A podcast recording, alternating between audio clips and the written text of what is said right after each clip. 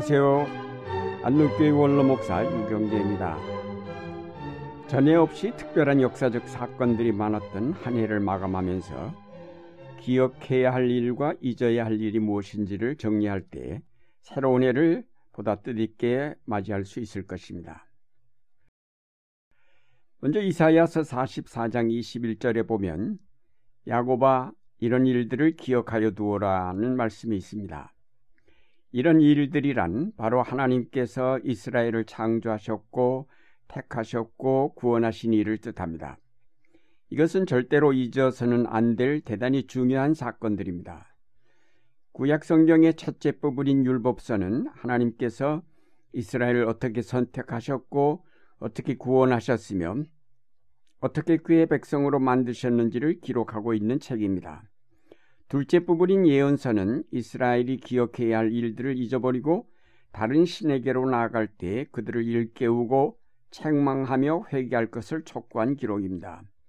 이와 같이 구약 성경은 이스라엘로 하여금 하나님을 기억하고 그가 행하신 창조와 구원의 역사를 잊지 말아야 할 것을 교훈하고 있습니다. 그래서 그들은 이런 하나님의 명령을 따라 하나님을 기억하고 그 중요한 구원의 역사를 잊지 않으려고 여러 가지 장치를 해놓았습니다.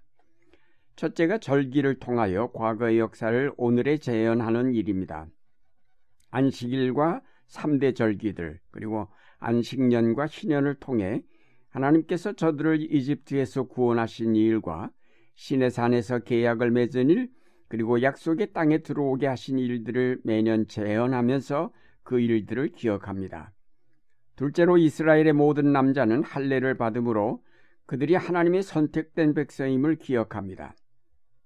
몸에 흔적을 가짐으로 항상 자신들이 하나님의 백성임을 잊지 않는 것입니다. 셋째로 이스라엘은 하나님을 기억하고자 그 말씀을 적어 손목에 매고 이마에 붙이기도 하고 문간에 매달아 놓기도 합니다. 이스라엘 자손들에게 있어서 하나님을 기억하는 일은 바로 저들의 생존과 직결된 문제입니다. 하나님을 기억하고 그를 섬길 때는 그들이 번영하고 평화를 누리지만 그렇지 않고 그를 잊어버리고 우상을 섬길 때는 재앙을 받아 고난을 겪어야만 했습니다. 그러므로 하나님을 기억하는 일은 그 어떤 일보다 중요한 일이었습니다.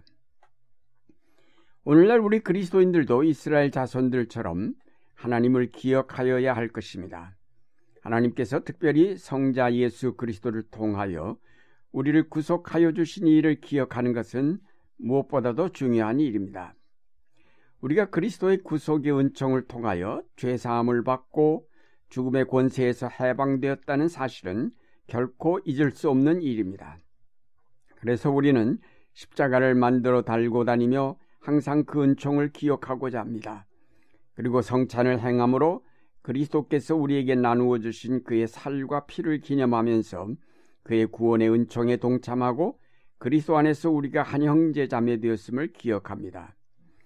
그뿐 아니라 우리는 매주일 모여 예배를 드리면서 하나님을 찬양하고 그 앞에 경배를 드림으로 하나님의 구원의 은총을 늘 기억합니다.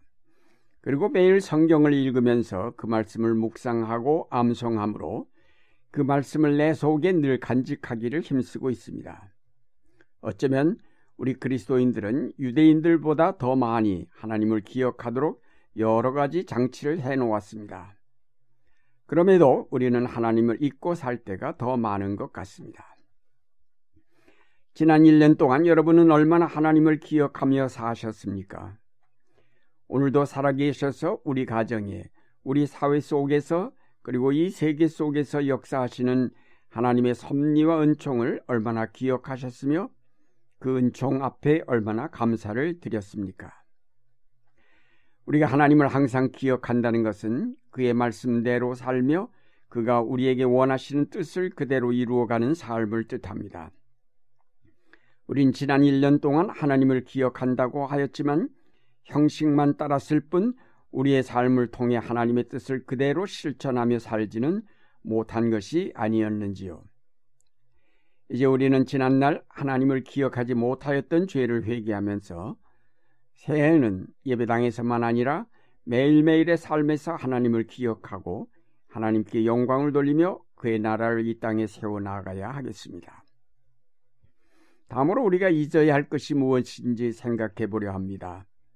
빌립보서 3장 13절 이하에 보면 내가 하는 일은 오직 한 가지입니다. 뒤에 있는 것은 잊어버리고 앞에 있는 것을 향하여 몸을 내밀면서 목표점을 바라보고 달려가고 있습니다. 라고 하였습니다. 사도 바울은 뒤에 있는 것은 잊어버리고 앞에 있는 목표를 향하여 달려간다고 하였습니다. 우리가 잊어야 할 것은 뒤에 있는데 그것은 바로 그리스도를 알기 전에 가졌던 모든 것들이라고 하겠습니다. 바울은 빌립보서 3장 5절 이하에서 저희가 전에 가졌던 것들을 나열하였습니다.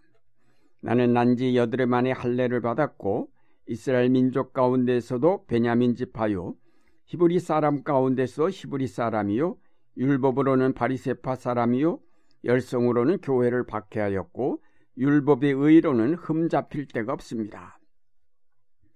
이런 것들은 사도 바울을 지탱해 주던 것들이었습니다. 그런데 그는 이 모든 것을 그리스도 때문에 다 버렸다고 하였습니다. 그리스도를 알기 전에 형성되었던 그의 모든 삶의 틀을 과감하게 버리고 그리스도 안에서 발견한 새로운 목표를 향하여 달려간다고 하였습니다. 우리는 어려서부터 우리 몸에 배워온 습관이나 사고방식을 좀처럼 벗어날 수 없습니다. 그런데 예수 그리스도를 믿게 되면 이제까지 우리가 지녀온 과거의 모든 사고방식을 완전히 벗어버리고 그리스도 안에서 배운 새로운 사고, 새로운 삶의 습관들을 익혀야 합니다. 특별히 우리가 그리스도를 알기 전에는 자기 중심적이며 개인주의적 사고방식을 지니며 살았지만 이제 예수를 믿은 후에는 그리스도 중심으로 살아야 하며 공동체 중심의 생활을 이루어가야 합니다. 그러므로 우리가 바른 신앙 생활을 하려면 자기 중심적인 사고를 버려야만 합니다. 우리가 예수 그리스도를 믿는다고 하지만 실상은 그리스도 안에서의 새로운 삶을 받아들이기보다는 그냥 옛 생활을 잊어버리지 않고 거기에 안주하여 왔다고 하겠습니다. 한국 사람이 어디 가나 김치 맛을 잊어버리지 못하는 것처럼 자기 중심적 생활을 잊어버리지 못하고 거기에 집착하여 있기 때문에 그리스도인으로서 거듭난 모습을 찾아보기 어렵습니다. 하나님 나라 백성이 되었으면 그 나라의 삶의 방식인 공동체 삶에 적응하면서 자기 희생과 헌신을 기쁨으로 받아들여야 할 텐데 여전히 자신을 고집하고 자기 주장만 내세우는 수구주의자로 머물러 있음이 문제입니다. 지난 1년 동안 여러분은 하나님 나라의 언어를 얼마나 익히셨습니까?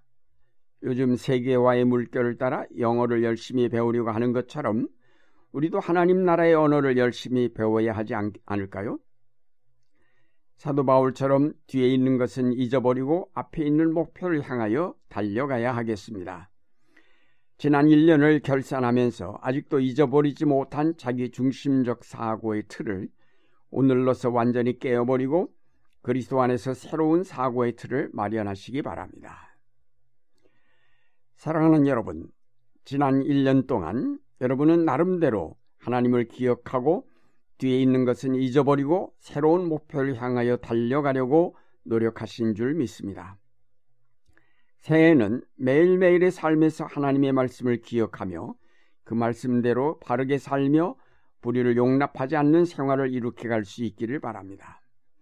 우리가 아직 버리지 못한 옛 사고방식들을 지나간 해와 더불어 벗어버리고 새해에는 빈 마음으로 그리스도 안에서의 새로운 삶의 형태를 배워갈 수 있기를 바랍니다. 여러분이 이기적인 삶을 벗어버리고 기쁨으로 헌신할 때 하나님께서 여러분을 하늘나라의 시민으로 영접하여 주실 것입니다.